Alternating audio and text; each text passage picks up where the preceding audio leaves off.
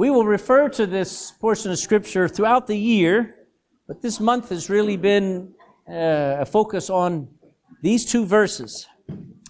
I want to talk to you about those words pressing on.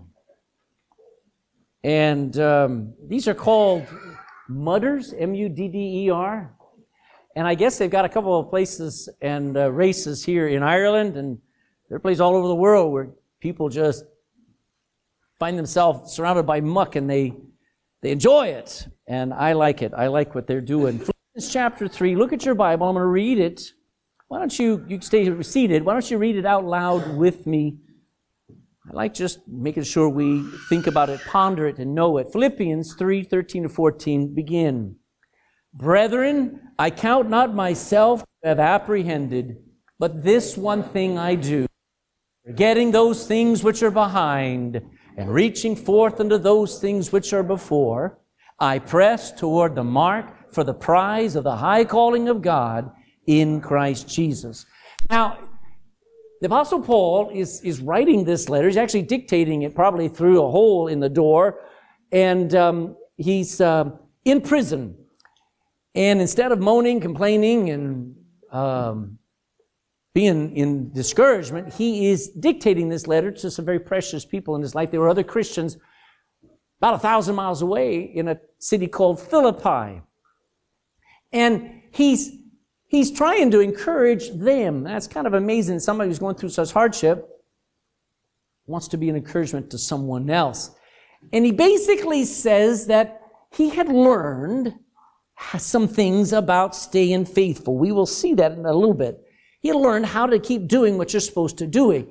And he said, it's just do one main thing. And we look there in verse 14, it says, press toward a mark.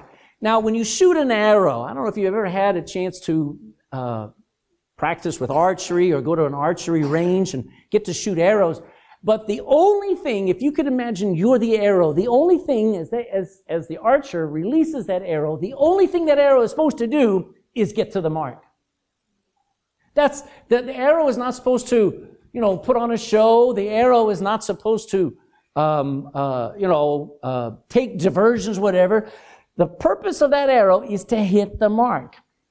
And um, uh, our job is to press toward something that Paul calls the mark. And we're going to talk about that this morning. Now, our mark generally is a distant crossing line, a finish line called heaven. We're headed towards heaven. And whether you, whether you're good at it or whether you're not so good at living the Christian life, you're going there. If you're saved, Jesus said, I've given you eternal life. Thank God He took care of eternity. Now, my life and the rewards for my life are my responsibility. So on my day-to-day life, I need to be looking just, just beyond that finish line for a prize because I can blow it. I can miss and I can, uh, the, the, the whole reason why I'm here is not just to finish, but to finish well and to finish with joy. So Hebrews, Paul says in Hebrews 12, he says, let us run with patience the race that is set before us. I'm not running to get to heaven. I'm running because I'm going to heaven. I have a destination that I'm going towards. And I'm always looking unto Jesus just beyond the finish. Now, I've said so far that our memories, three things, our memories can hinder us from doing the will of God. And it is easy to become so precise in your memories and so fresh in what just keeps coming up inside of your mind that you destroy where you're at and where you're going. I'm going to say this. If you've got a hard time with memories and with, with uh, relating to people because of how they've hurt you, let me just say this. You're not God. And you don't even remember everything that you think you remember. God doesn't trust one witness. He says you got to have two or three witnesses to know the truth. So don't think that you can remember everything that happened to you 10 years, 5 years, even last week that somebody did to you. You don't even know what was going on. You've got to forget some things. Amen. You don't forget everything, but there are things you've got to forget because those memories can enslave you you can transfer that bitterness that you had towards your father to your children if you're not careful. So they're like a chain around you. The Bible says we need to be good forgetters. Secondly, told you and I showed you that we need to be good reachers. He says, forgetting things that are behind, reaching forth unto those things which are before us. Paul said he worked just as hard reaching forth as he did forgetting. He said we need to reach for things that God has given us instead of what the world has given us. The world may have given us a life of misery, but God's got something that is priceless and better. What lies ahead for the Christian is always more important than what lies behind. Can you believe that? Can you try and believe that? Whatever is ahead of you, whatever you've been through, whatever ahead of you is always better than what is behind. So, Philippians 3 says that we should be good reachers. These two, when they go together, when you, in one motion, turn away from the past, no matter, even if it was good. You know, a lot of people will go to hell because their life was good here. Some of the best things that ever happened in your life were the disasters that drove you to Christ. Most of us got saved out of crisis. Did you hear me? Most of us got saved when our life was low, when we needed a crutch, when we cried out for a Savior from the mess that we had gotten ourselves in. So, but, but you gotta, even if your life was great or is great, you're gonna have to forget that and reach forth to what God has for you, the first thing being salvation. And after that, everything gets better. And when you, when you have that reaching forth, he says, become a good presser. Keep going and reach those things. I think in all of the time that I have heard preaching, and I, uh, all the different people that have uh, influenced my life, the ones that really helped me were the ones that said, keep going. That said, press on. Keep doing the right thing. Keep focusing on the eternal. Fear backsliding. Don't waste your life Live it for Christ. So I'm going to give you one more message like that this morning. Why don't we go forward in prayer? Father, one more time, we come before you, ask you that you would give us hearing ears. Lord, that whatever is going on inside of our head, we would shut it off and we would just listen to you. Let your word speak loud and clear and help us, God, to, to be discontent with being stuck. Lord, I pray that we would repent of our apathy we get tired of just the same old, same old, but we'd want to reach forth and we'd want to press through no matter what obstacles are in the way to arrive at the will of God, to be in the center of your will. Please help us, Lord, because there's plenty of us that are tired of just being where we're at, stuck, never changing. When I know being a Christian is supposed to be something that's alive and yielded to your will. And that, that will is amazing. Give us a, a desire to do that, no matter what it takes. If somebody in here has just gotten stuck in their sin and said they can never get out, let me, let me encourage you. Jesus can take you out. Jesus can get you out of any hole. You just got to want to be pulled out. You got to want to be saved. You got to want Christ to be everything to you. He's not a back pocket genie. He's Lord. May somebody understand there is a life ahead. Jesus gives it more abundant than anything anybody's ever dreamed of if they would just ask for it. In Jesus' name, amen. Now, there are two words we saw here in 313, oh, uh, sorry, 314. He says, I press. I press. Now, here's a great truth, all right? Before I say anything here, you ready? Great truth. He doesn't say, you press. Did you notice that? He didn't make it a commandment, even though it should be. But he said, I don't care what anybody else is going to do, I press. I know what I'm going to do. Can you understand that? So Paul here is going to help us by showing us that whether we follow along, and I believe that there are too many people in this room who come in and go out the same. Can you agree with me? When if you will take what this book is saying and go, you know, I want to press too. I don't want to just leave it for a few who decide they're going to live for God. I want to know the blessing of living for God. So in these two words, I want you to remember that. He says, I press. Now, he says, this is what I do. It's what I must do. In this letter, Paul invites the Philippians, look at chapter 3, verse 17, to follow his example. Verse 17, brethren, be followers together of me, watch me, and mark them which walk so as you have us for an example. Now, he didn't, he's saying, I want you to notice who's not walking like I am and like we are. Verse 18, for many walk, and there are, quote, Christians, of whom I've told you and now tell you even weeping, that they, even though they may think that they're saved, they are the enemies of the what? Oh, they're not enemies of religion. They have their religion. They're not enemies of their doctrine. They're not enemies of, of, of religious faith. No, they're enemies of the emphasis on the cross, whose end, that's why they're not saved, is destruction, whose God is only their belly, and whose glory is in their shame because they mind earthly things. Here's the truth. Here's the truth.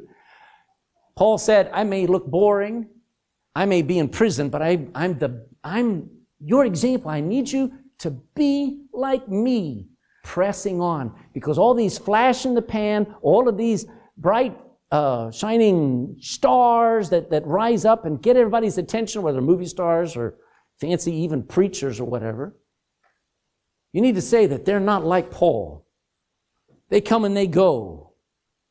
Paul says, Be followers together of me.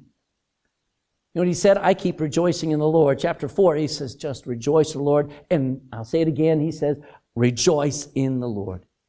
He says, I keep enjoying the light of God's word. Paul kept growing and learning in the word. He says, I even keep winning souls. Now, how do you win souls when you're in prison? Go to chapter 4 and verse 22. You're in Philippians chapter 4 in verse 22. last, almost the last verse, second to last verse of the book of Philippians, he said, All the saints that he knew of there in Rome salute you, chiefly they that are of who? Nero was some emperor. And yet, Paul said, We've been winning souls, and even people as far up as into the palace have gotten saved. He, he didn't lose his focus, he just kept winning souls. Paul says, I just enjoy being a Christian. So, what does pressing forward mean? All right? It means to push through whatever is in your way so that you can grab something valuable. You push through to accomplish something important. It means to pursue after something through obstacles, difficulties, and hard times. I'll give you the example of, we use the word apprehend. Here's a, a garda, uh, and he's chasing after a thief, and that thief is jumping over fences and climbing along walls. What does that garda have to do? He has to jump over the fence, too. He's got to get up on that wall. And whatever obstacle is between him and that criminal that he's going to apprehend, he has to go through because it, it's important that he catches and apprehends that criminal. Now, that's a poor example, but we have things that we're trying to apprehend, that we're trying to catch and grab, so we pursue it. Um, I don't know if I got my picture here. Oh, yeah. Anybody know what this guy is doing? Spelunking. Very good. It's a funny word. Just means he's exploring caves. And if you are claustrophobic, don't do it. and it is actually a terrifying sport unless you've got the mind for it. Because you're going down into a dark place, and if your light goes out, there are no ex- extra lights, and you go through very narrow passages. You don't care. I've been spelunking. And you get into a place where as you get through, if you start to panic, you will die because you will stop using only small breaths and you'll try to take a big breath and you'll get stuck in that crevice and you're never coming out. And so these guys are relaxed. They are pressing through squished air um, um, passageways. Hard. They'll crawl on their on their belly through through a hundred feet of small holes, and they love it. Then you see guys like this. What's he doing? I mean, he's a three-year-old in a 20-year-old body. Okay, he just loves going through the muck, and he's pressing on. Uh, it is it is hard to get through that. And people are trying to get ahead of each other. That's what pressing forward looks like. Now, the question is why? Pastor, I'm saved. I got saved last year. I got saved five years ago. Why is it so hard to keep doing right? It's a good question. It's because we're called to go against the world. See, the world doesn't mind it if you just keep going along with them. You just keep drinking. You just keep discoing. You just keep with old friends. If, if, you know, I, I didn't realize how fast I would lose my friends when I started giving out a gospel tract, inviting them out to church, telling them they need to get saved. I never realized how fast you could get rid of friends. Now, if I just sat there and tried to hide my new life in Christ, they would have seen me as going, this guy's different. He just won't tell us what the thing is. And I could have just gone with the flow. But when you go against the flow, it becomes hard. You're going against an anti-God culture today. Would you agree with me? So we face constant obstacles in the way. It is just hard. We're in enemy territory. This is not our home, folks. So we have obstacles. And I started to think about what are some obstacles that we face. Go to Romans chapter 7. Go back to the left, Romans chapter 7, and they're pretty universal. The first obstacle that gets in the way of a committed Christian who wants to live for God is mess ups, failure. Do you have any mess ups in your life? Do you have any failures in your home or in your past? You have got to decide you're not going to let any of those things stop you from getting up every day and doing right and serving God again and again and again. Look at Romans chapter 7 and verse 19. Paul says it, and only he can say it this way, for the good that I would I do not. What's he saying? What I want to do, the good things that I would do, I don't do. Verse 19. But the evil, which I would not do, that I end up doing. Did you ever have one of those days where you had every intention to, to, to just do right, and have a right attitude, be a blessing, and all you did was make messes? Yep. That happened in Paul's life. Look down in verse uh, 24. What does he call himself? Oh, blessed man that I am. Is that what he says? No. Oh, wretched man that I am. Psalm 37. Go in the middle of your Bible. Go to Psalm 37. Psalm 37 and verse 23. We know that for when you live ungodly and you live wickedly, life's going to be hard. You may not ever admit it, but life is hard for the wicked. But you know it's hard for the good as well, for the person who's trying to live godly. Psalm 37 verse 23, the steps of a what kind of a man? Of a good man are ordered by the Lord, and he delighteth in his way, though he so do good men fall?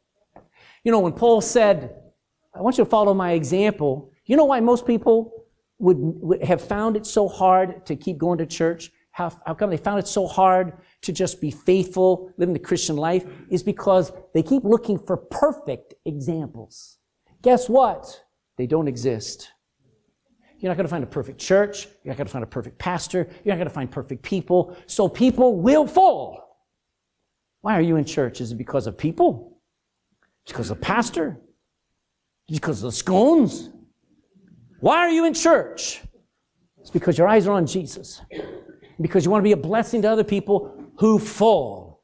And when you fall, it's great to have some people who love you and don't judge you. And they just pick you up and says, let's keep going. And when they fall, you're not coming down on them. And you're just coming along them and you're encouraging them. Thank God for examples. Be careful that you're constantly judging. Amen.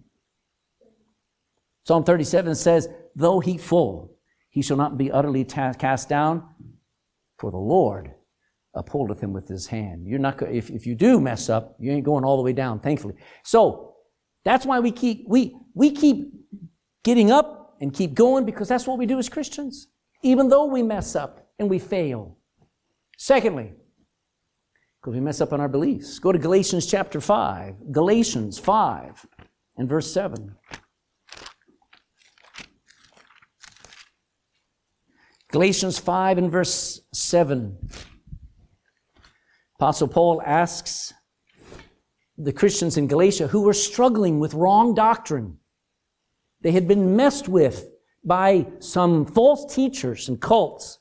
Galatians 5 and verse 7 says this, ye did run well. See that analogy? Your Christian life, you were doing great. And then he says these words, who did hinder you that you should not obey the truth now? They got messed up. I'm going to say this if you spend a lot of time on YouTube, you're going to get messed up.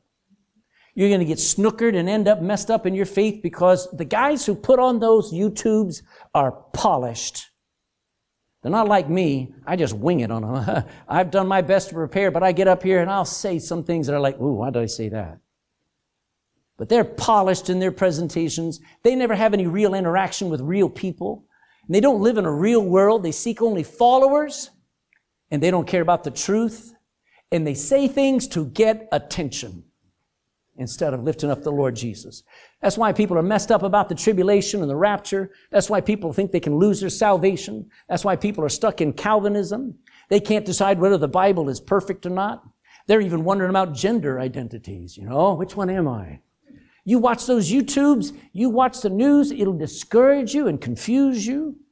They'll wonder, they'll get all confused about spiritual warfare. I've seen people get messed up watching deliverance YouTubes and God channel TV, and they come out and they try to deliver everybody they meet.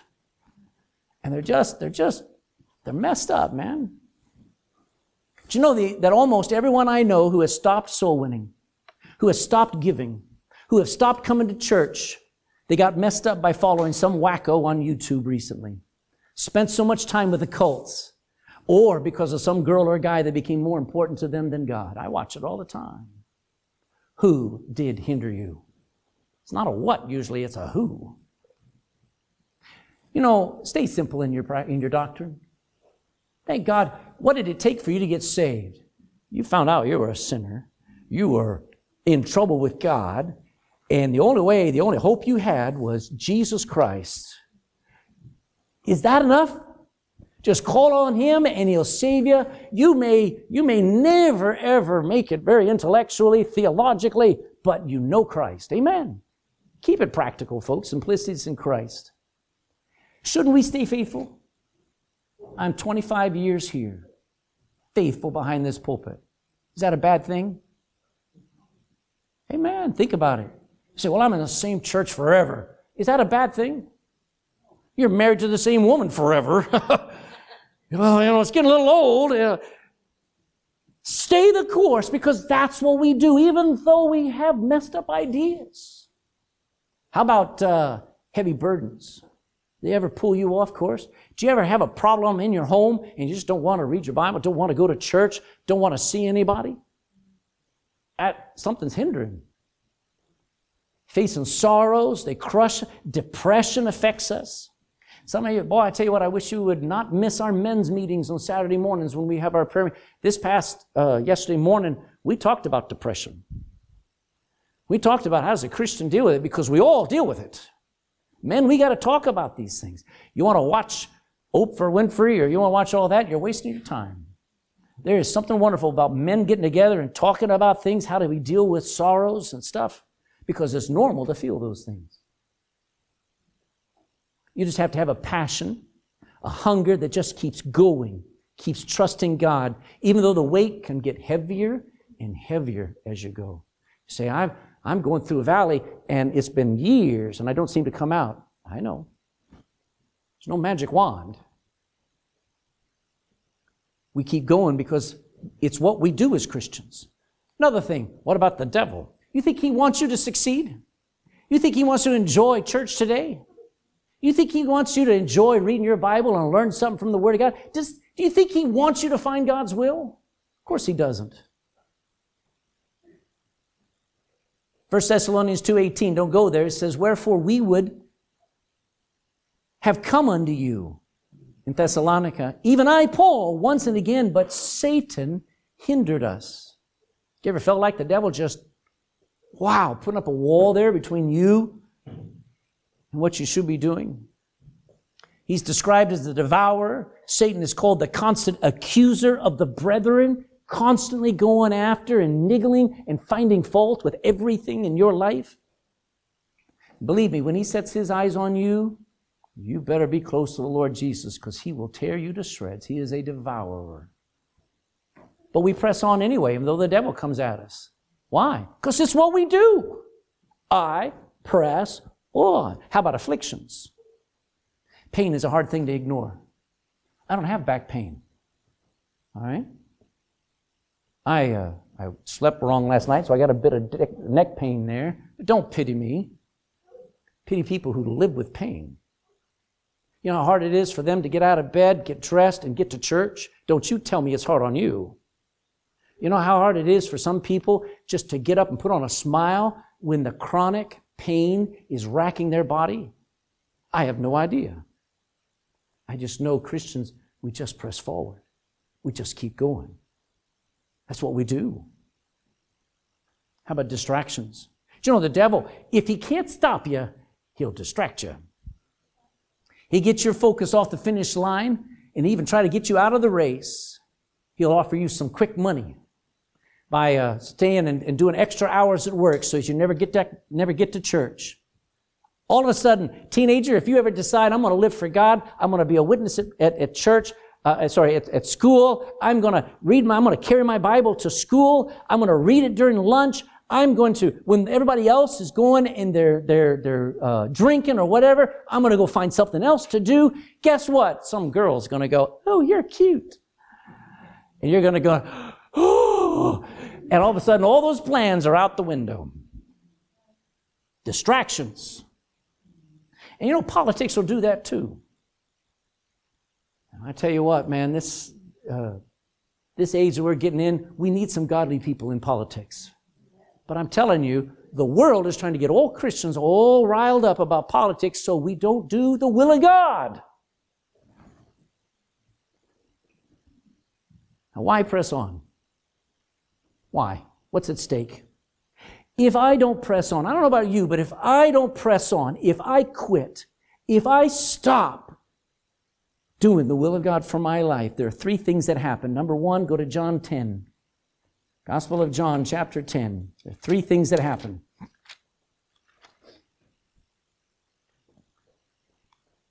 The devil wins. John 10 10. Speaking of Satan, Jesus says this John 10 10, the thief cometh not but for to steal, rob you, and to kill and destroy. Just stop there and think about that for a minute. If I stop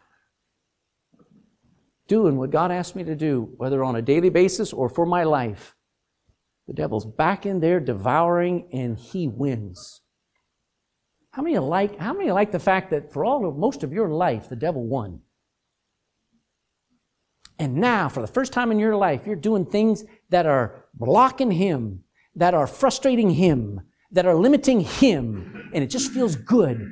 But if you stop, if you decide I'm offended, I'm just quitting church, I'm upset at pastor, I'm not, I'm, I'm not reading my Bible anymore, I'm just going back to the world, the devil says, good, now I can get back into your home now I can step, start messing with their, your friends again. Now that light that you used to bring into the job, that, that gospel light that you used to have in your home, that hope for your wife to get saved or for your here kids to know how to live is now out. And the prince of darkness moves in. Do you want that? If you quit, he wins. And if you quit, if I quit, I will fail. That's when a Christian fails. You say, Pastor, I failed. Boy, I blew it. I, I, I, I man, I said a curse word and I, I, I blew my testimony at work or whatever. All right, okay, yeah. But you didn't fail. You didn't fail. When you quit living for God and quit trying to find and do God's will, that's when you fail as a Christian. That is a failure as a Christian. There are no failures in Christianity when we just keep pressing on. You see, I only got six inches today ahead. That's enough. If you know anything about warfare, when, when, when army against army is fighting, sometimes you don't get any advance, but you hold your place. Amen? World War I was notorious for the fact that they threw two armies together and they didn't move for months. That's all they could hope for. But they weren't going to back down. They weren't going to back off. They were going to hold their ground. They're going to stay. And if they got six inches, woo, amen. because if we just leave the trench and we go home, the enemy takes over. And we are the failure. And the lost will never hear the gospel. Romans 10:14 says, "How shall they call on him whom they've not believed? And how shall they believe in him of whom they have not heard? And how shall they ever hear without you, a preacher?" Don't think of, "Oh, pastor, you're a preacher." No, no, no. I'm preaching, but I'm a pastor. You're a preacher. If you open your mouth and you give the gospel, you are a preacher of the gospel. How are they outside of these four walls going to hear the gospel if you don't preach it? If you quit, they will die and go to hell without any hope or help. And you could have been their help. The woman who gave me the gospel, I said this last week, I'm glad she didn't quit the day before. She met me and my two friends and gave us a track and provoked us to come to church. I'm glad she didn't quit because I'd probably be dead three times over by now. Think about it. But if I don't quit, think about it. What's at stake? If I just keep going, if I keep faithful, if I keep plodding along, then Satan will be bruised under my feet one day. Read your Bible. Let's go to Romans chapter 16. I bet you never noticed this. Romans chapter 16. Now I know Jesus Christ is going to win over the devil one day. I'm looking forward to that day. But let me tell you, there is something about your Bible that just blows you away and says you get to help with that.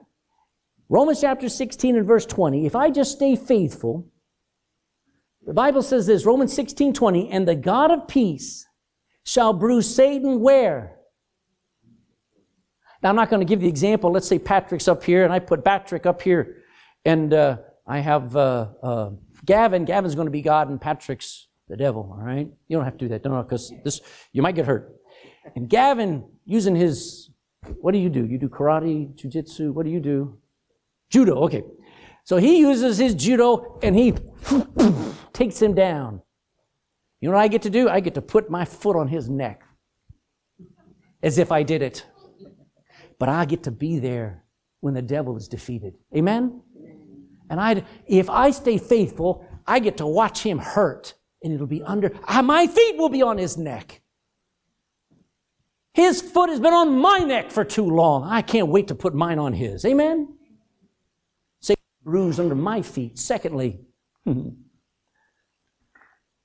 not forfeit the success that I am. I don't want to, don't want you to misunderstand this. This is not the modern age of, well, we're all good, we're all, no, no, no. The moment I got saved, the Bible says I was complete. Can you agree with me?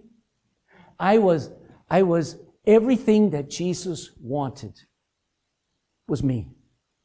And anything that's good in me is because of Him, and, and that pleases Him. I don't have to do anything to please Him. Amen? And as far as God's concerned, when He looks at me, He sees a beloved Son. Now, yeah, He may have to chasten me. He may have to correct me. But I'm not having to reach up to some level of approval. I am, as far as God's concerned, I am a success. I am a child of God. I am part, I'm accepted in the family of God. It's called even the beloved of God. But if I quit, remember I said I was a failure, but if I don't quit, I'm not, I won't lose that success that I have already achieved in Christ far as God's concerned, He looks and He says, Amen. God's not constantly, I mean, if, if I looked at your life, I'd go, Good night, man. Are you still breathing? uh, I, I, may find all kinds of fault but when God looks at you, He says, Come on. I see the end. I know what you're going to be. I'm not going to, I'm not going to, I'm not going to fail to finish my work that I started in you as long as you don't quit. And the third thing, if you don't quit, sinners will hear the gospel and will respond. We've got to get back to believing that soul winning and preaching, church planning, hymn singing, praying, and fasting still works if we don't quit. What if I didn't show up next week? You're looking at each other going, What are we going to do? What are we going to do? Now, let me ask you this. What if you don't show up next week? Oh, no big deal. No, it is a big deal because we is the church. And what if we stopped meeting here and we just all disbanded? Think about that. We have an influence. We're not the only influence, but we have an influence on Ballincollig and Cork. Our Patrick's Day parade is going to be the best. This year is such a dream come true. We're going to have the gospel so clear. What if we weren't in it? What if only the queers were allowed to march through Ballincollig? You want that? Don't quit. If I don't quit, people will get saved. So I have to press on, Paul says. I have to, and so do you. So, how do we press on?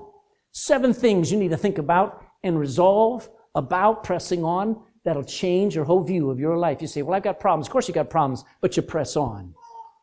Well, there's so many things holding me back. I know you got Get them and reach forth to whatever God has for you. You may have to walk away from a, a, good job because they work you on Sunday. You may have to walk away from a girlfriend who seems perfect in every way, but she's not saved. You may have to walk away from some things that are going to hold you back from the will of God, but it's worth it. Let me tell you seven things. Number one, find out why God saved you.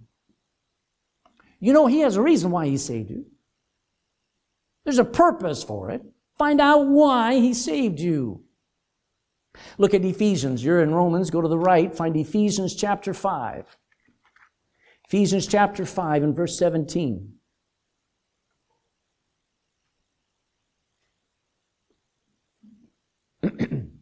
Don't think that, okay, now I'm saved, that's it. No, that's not it. That means you moved out from the, from the, as a spectator in the stands, you're now on the field. And everybody in the field has a place that they, that they play. They have a purpose in the team. And it sounds like I'm really loud. Did you turn that up there? I'm turning it down a little bit. Um, Ephesians 5.17, it says, Wherefore, be ye not unwise. The modern word would be stupid. Be ye not unwise, but understanding what the will of the Lord is. Do you know what God's will is for your life? I'll ask some questions. Are you supposed to be single? Are you supposed to get married? Are you supposed to be a chemist or a programmer? Are you supposed to preach this book, be a pastor or a missionary? Are you supposed to go to college or just get right into starting work? Are you supposed to be a dad or a stay at home mom? Are you supposed to be a success? Or are you supposed to suffer for the rest of your life for the cause of Christ? Find out God's will. May God save us from our apathy in our Christianity, from our same old, same old, and get us in the race and say, I gotta get into this race and pour my life into it. Find out why God saved me. Secondly, focus on doing that. Getting on target. Back there in Philippians, we'll go to the right, go to Philippians again, look at 314.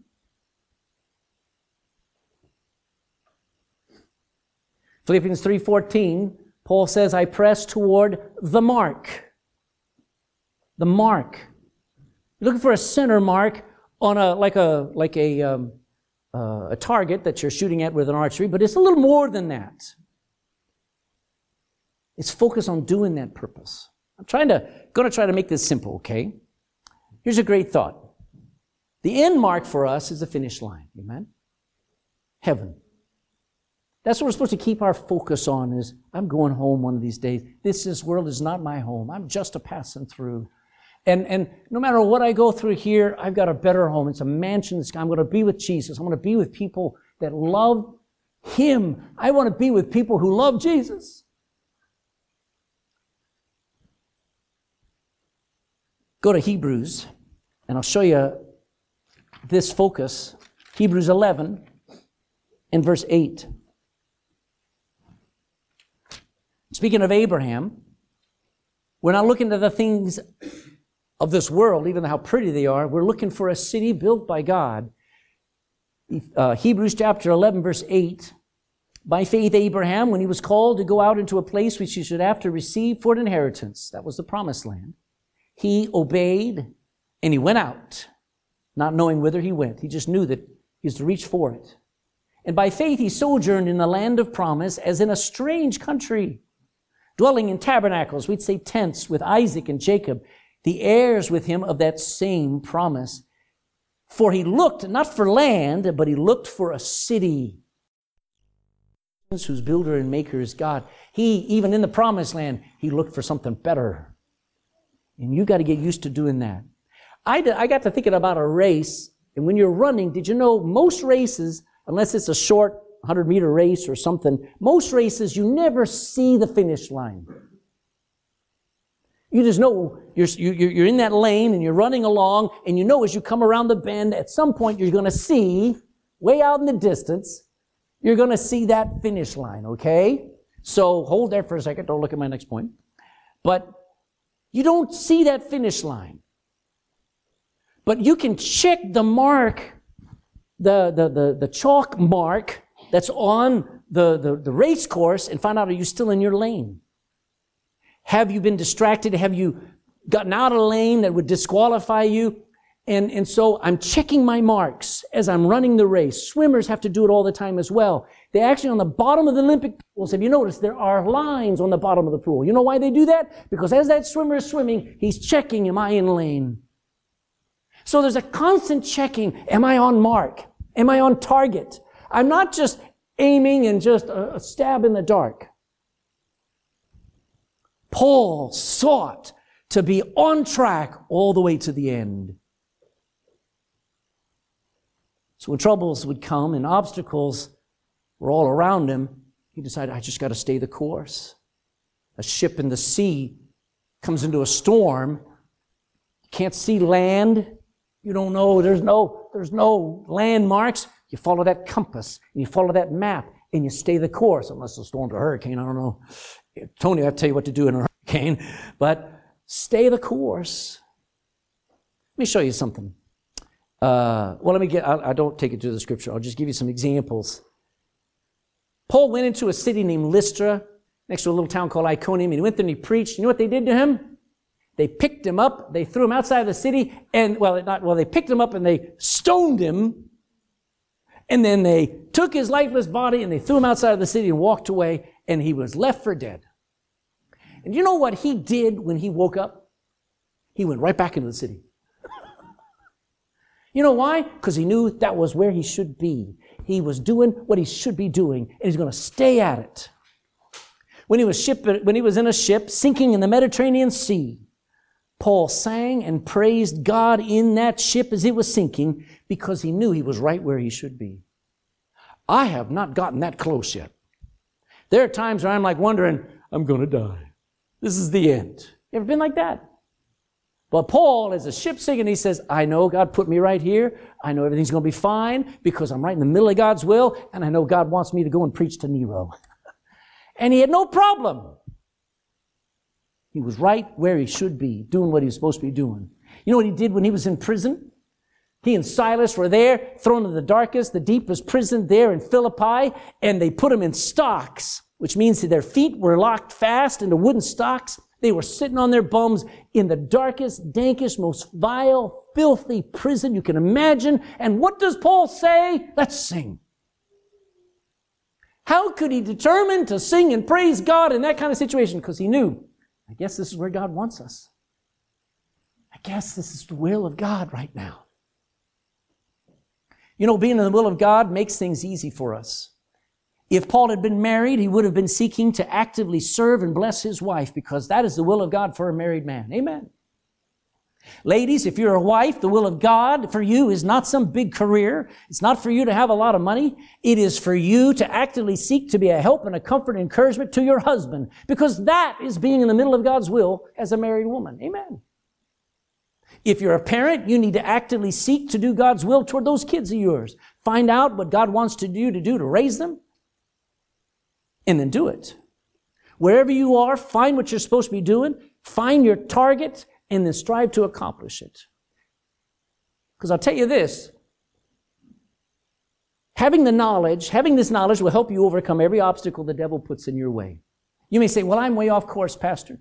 I used to come to church. I used to be good at reading my Bible. I haven't read my Bible in years. So what? Did you know the will of God is big enough to take you from where you're at and still get you home? See, you can't get so far away from God that God can't get you home. Amen? That stupid son um, uh, of, the, of the, what we call the prodigal son, of that faithful, godly father, that son who was the biggest fool of ever, taken half the inheritance, he took the, the, the half the value of the farm, put it in his pockets, and blew it. It says he was away in a far country. He was a million miles away. But you know what? He was able to get home. And so can you. Where you're at is not near as important as what direction you're going you may just have to go a little further. Then I say, third thing, to press on, you need to look past the enemy's attacks and the obstacles. I wish it was easy. Anybody gets in the military, you know what they teach you? They teach you to stay focused on the task, to ignore fears, setbacks, and feelings and distractions. They actually have you running through obstacle courses so that your focus is no matter if somebody comes against you and tries to throw you down, you push them back so that you keep going and you get to your objective. What about doctors and nurses? I couldn't be a doctor, couldn't be a nurse. I mean, those people coming in there, they're in pieces, man. I want to throw up. I mean, I'm, I'm just, it's just the, the seeing that, seeing people coming in there out of a car wreck or a drug overdose, or they've been in a a fight and glass all through their bodies and everything. I just want to run. But those doctors, they got to switch on something where they say, this, I've got to save this life. And that person screaming on that table saying, you're not getting near me. Get out of here. I want to go home.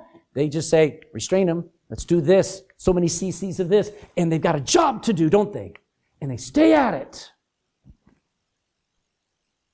They see, they say, we got to save this person.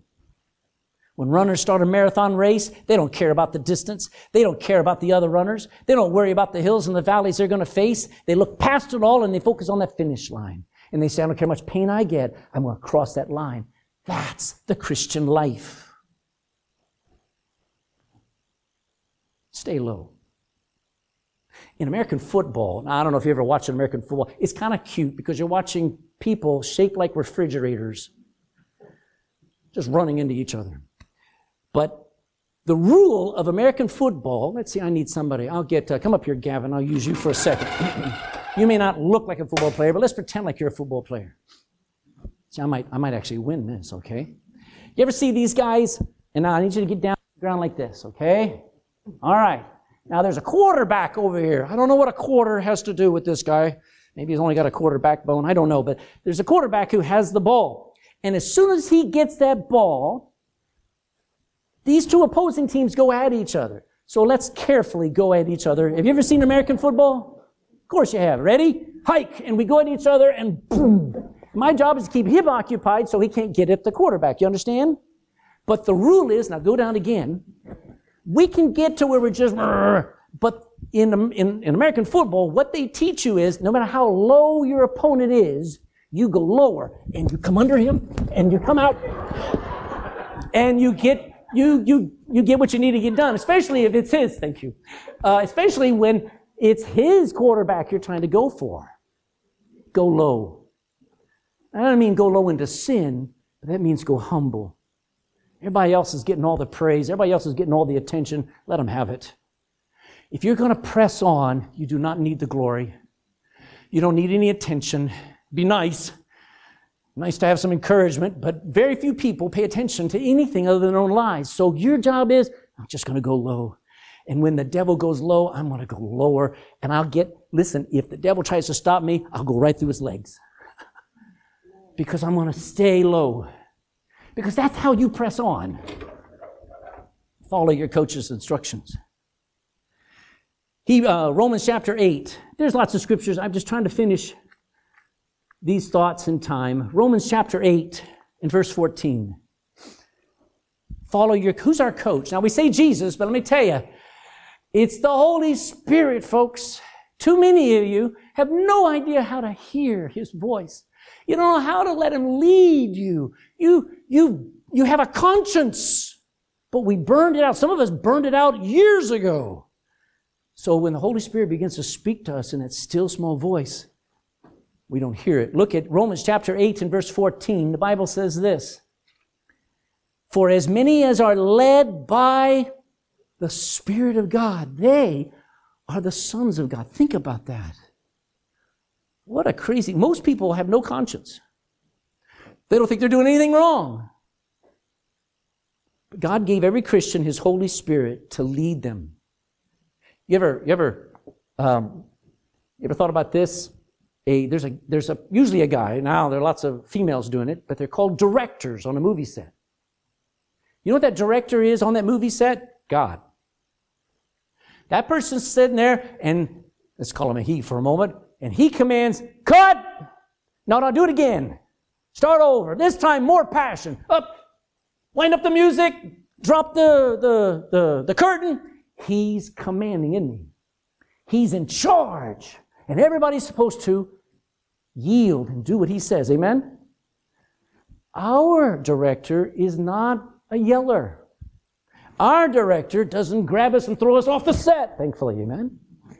Our yeller, our yeller, our leader, our director is over quietly going, Craig, don't say that, Craig. Craig, don't go there. Hey, Craig, come this way. And I'm too busy, too, too much stuff going around me to hear that still small voice. You want to press on? Your coach is on the side going, Keep going, Greg. It's going to be okay. Just around the next bend, it'll get easier. Listen to him. Spend time in prayer and just say, Lord, I need you to speak to me. I'm kind of out of energy. I'm kind of out of desire to keep going. Please encourage me. He'll give you instructions. Cast down anything inside your head that the devil can grab a hold of. Go to 2 Corinthians, back, uh, go to the right, 2 Corinthians chapter 10. 2 Corinthians chapter 10 and verse 5. You know, the devil gets a hold of things inside of our head, and, and man, he'll take an imagination of yours and make it like it's real.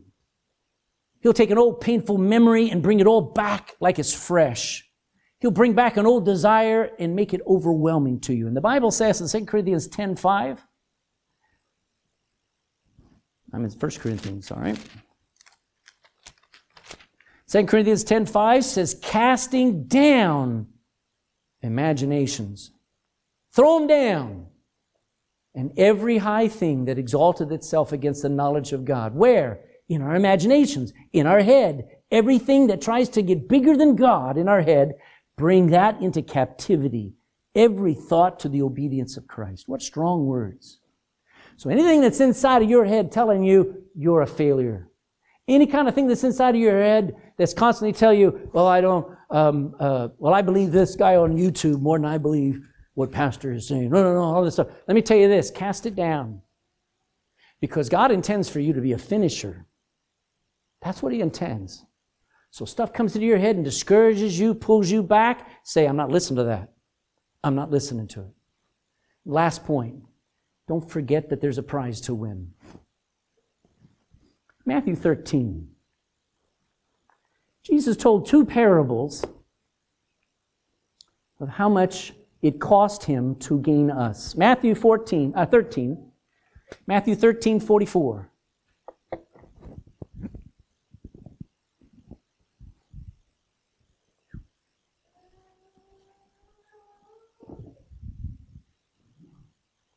Matthew 13, 44. Again, the kingdom of heaven is like unto treasure that uh, hid in a field. The which when a man hath found, when he found the treasure, he hides it again, and for joy thereof goeth and selleth all that he hath, and he buys what? He buys the whole field so that he can have the treasure. That's a, listen, if I found treasure, I'm just gonna walk off with it. That's the normal thought. But no, that would have been stealing. It, it, the treasure belonged to the person who owned the field. So what did Jesus? He paid for the sin of the whole world just to get you. What a thought. Don't you realize we're his prize? We're his joy. We're the reason why he came. He wasn't trying to show off on the cross. He loved us and he wanted us. And if you value Jesus' love of you, you will love what he has for you.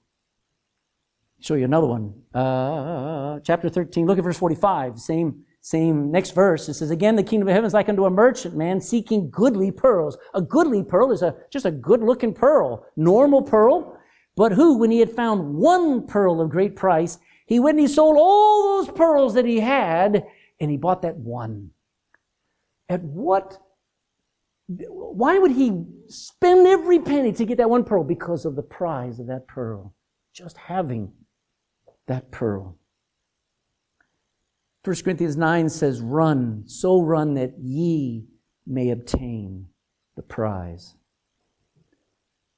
What prize has your eye? At a fun fair, now I don't, there are not too many of them here where I've seen it, but when I was growing up, at the fun fair, there was what's called a shooting gallery.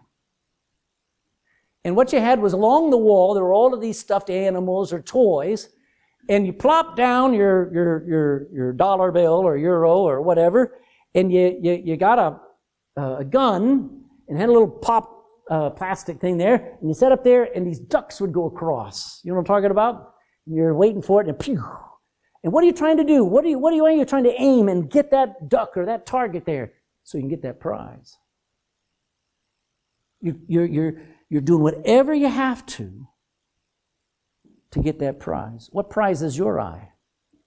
You know what, what prize Paul had? Go back to Philippians. Philippians chapter 3. What did Paul want so badly that he was willing to go to jail? That he was willing to be stoned and whipped and beaten and shipwrecked? What prize had Paul's eye? Philippians chapter 3 and verse 8. Philippians 3 8, yea, doubtless, and I count all things but loss. Everything he had, he counted it as loss. Philippians uh, 3 8. For the excellency of just knowing Christ, the knowledge of Christ Jesus my Lord, for whom I have suffered the loss of all things, and do count them but dung, that I may win Christ. Is that crazy? Look at verse 10. That I may know him. Now, Paul's been saved at least 20 years at this point, and he still says, I just want to know him more. I want to know him better. And I want to know the power of his resurrection, and I want to know the fellowship of his sufferings, being made conformable one day unto his death. Paul said he wanted to win Christ. So he strove so hard to push himself. If you met Paul, you'd say, Paul, you gotta, you gotta slow down. Paul, you gotta relax. Paul, let's, let's go have a cup of tea.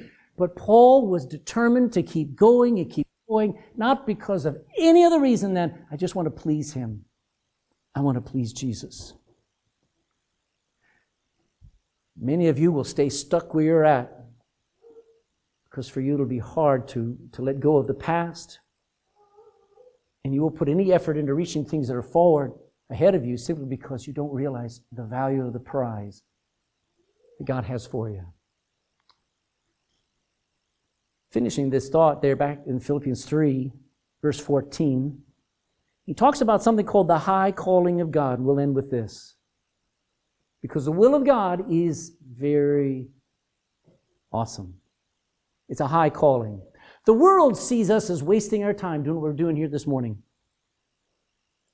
Wasting our money, wasting our lives. When I told my dad that I was going to be a gospel preacher, you should have seen my dad's face drop. And every time I would go home for summer or Christmas, he'd say, You still at that school? Didn't think my Bible college was really a college. He says, You still at that school? Still going to be a missionary? Yeah, Dad, I am. You know what impressed my dad? And I wasn't trying to impress him. But there are some things that were very important to my dad, and that is no matter what I start, I finish. The fact that I didn't go, well, no, that was just a phase for me, Dad. I'm now, no, I'm going to be a lawyer. I'm going to be, no, no, no, no. If there's something you can do, let me tell you, it's stay faithful. Paul said this the world looks at us, and I'll just quote this 1 Corinthians 4 says, we are as made as the filth of this world and as the offscouring of all things. You know what the offscouring is? It's after dinner, all the plates are taken over to the rubbish. And what do you do with all the scrapes? All the scraps? You scrape them into the rubbish. And nobody's going to eat them.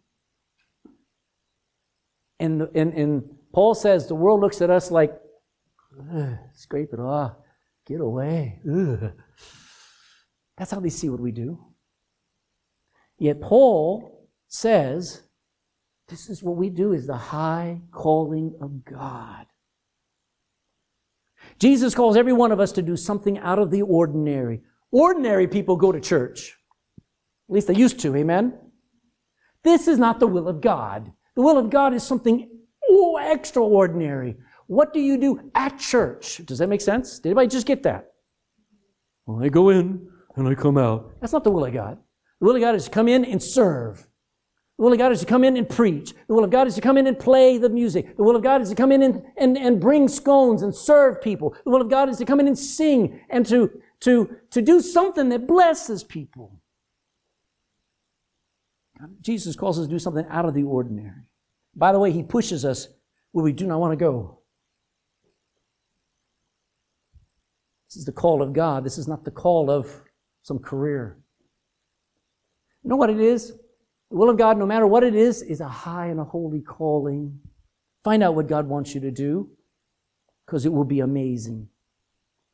It will be amazing. Whatever it is, you say, Well, I'm, I'm just called to be a stay at home mom. High calling. Well, I'm, I'm, I'm just, right now, I seem to be called to be single. Nobody wants me. High calling. Well, God wants me to, right now, I work for the company and I don't have the ability to change jobs, wherever you're at and you shine there, that is a high calling. Do you understand? Do not sit there and go, I wish I was this. I wish I was married to her. I wish I was this. Why do anything less? I believe that if, if you, if somebody in this room is a mechanic and God, God made you a Christian mechanic and you are a God honoring, a Christ testifying, gospel preaching mechanic, and somebody said, Would you mind being Taoiseach? You'd say, I ain't stepping down. Did you get that? Amen. Why do anything less? Here's the conclusion. Why was Paul so successful? I think it's because of three things. He was a good forgetter. He forgot about all the hurts that other people had done. He never forgot about how he hurt people. He forgot about all the hurts that people had done towards him. He was a good reacher. He walked, the guess is he walked somewhere around 20 to 25,000 miles in his 20 years of preaching. He traveled tens of thousands of miles by ship going from place to place. He was reaching the lost in the will of God. He was also a powerful presser. When it got hard, he pressed harder. What have you struggled against lately? Depression, defeat, failure, confusion. What have you fought against? Good. Keep pushing ahead. Keep pressing on. Keep pressing ahead. Find out what, why God saved you. Focus on doing that for the rest of your life. Look past all the enemy's attacks and uh, stay low and humble. Follow your coach's instructions. The Holy Spirit will lead you day by day if you'll learn to listen to Him. Cast down anything inside your head that's trying to stop you. And don't forget the prize that's going to be won. Why? Because whatever God asks you to do is going to be amazing. I, I wouldn't trade being a preacher in Ireland for anything. It'll also be worth it all in the end. We sing that hymn, It will be worth it all. What's the it? All our struggles, all our war and fighting and battles and the spiritual things when we see Jesus. But the best will be Jesus praising the likes of us and saying, Well done, Juliet, good and faithful servant. Can you imagine Jesus actually doing that? I mean, I can imagine other people. I can think so and so, and I go, Oh God, Jesus will stand up and he will honor him and he'll honor her. But you go, but to think about if I just stay faithful. See, I don't have to be a success but I do need to say faithful. He will say, Well done, thou good and faithful servant. But here's the statement that's only going to happen if you're going to heaven. Did you know all the promises of God are fulfilled not in your church, not in your career, not in your home, but only in Christ Jesus? Paul said, I press toward the prize, toward the mark of the prize of the high calling of God that's in Christ Jesus. Have you trusted Him? 39 years ago, best decision I ever made to trust Him. I, was, I didn't vow to, be, to do better. I didn't try and do my prayers. I just cried out for Jesus Christ to save a wretch like me. See, is that all there is? That's all it takes. You just got to mean it. You got to talk to Him like He's God and you're nothing. You got to want with all your heart to be saved, to be changed, to be born again, start all over, and let Him be in charge of your life now.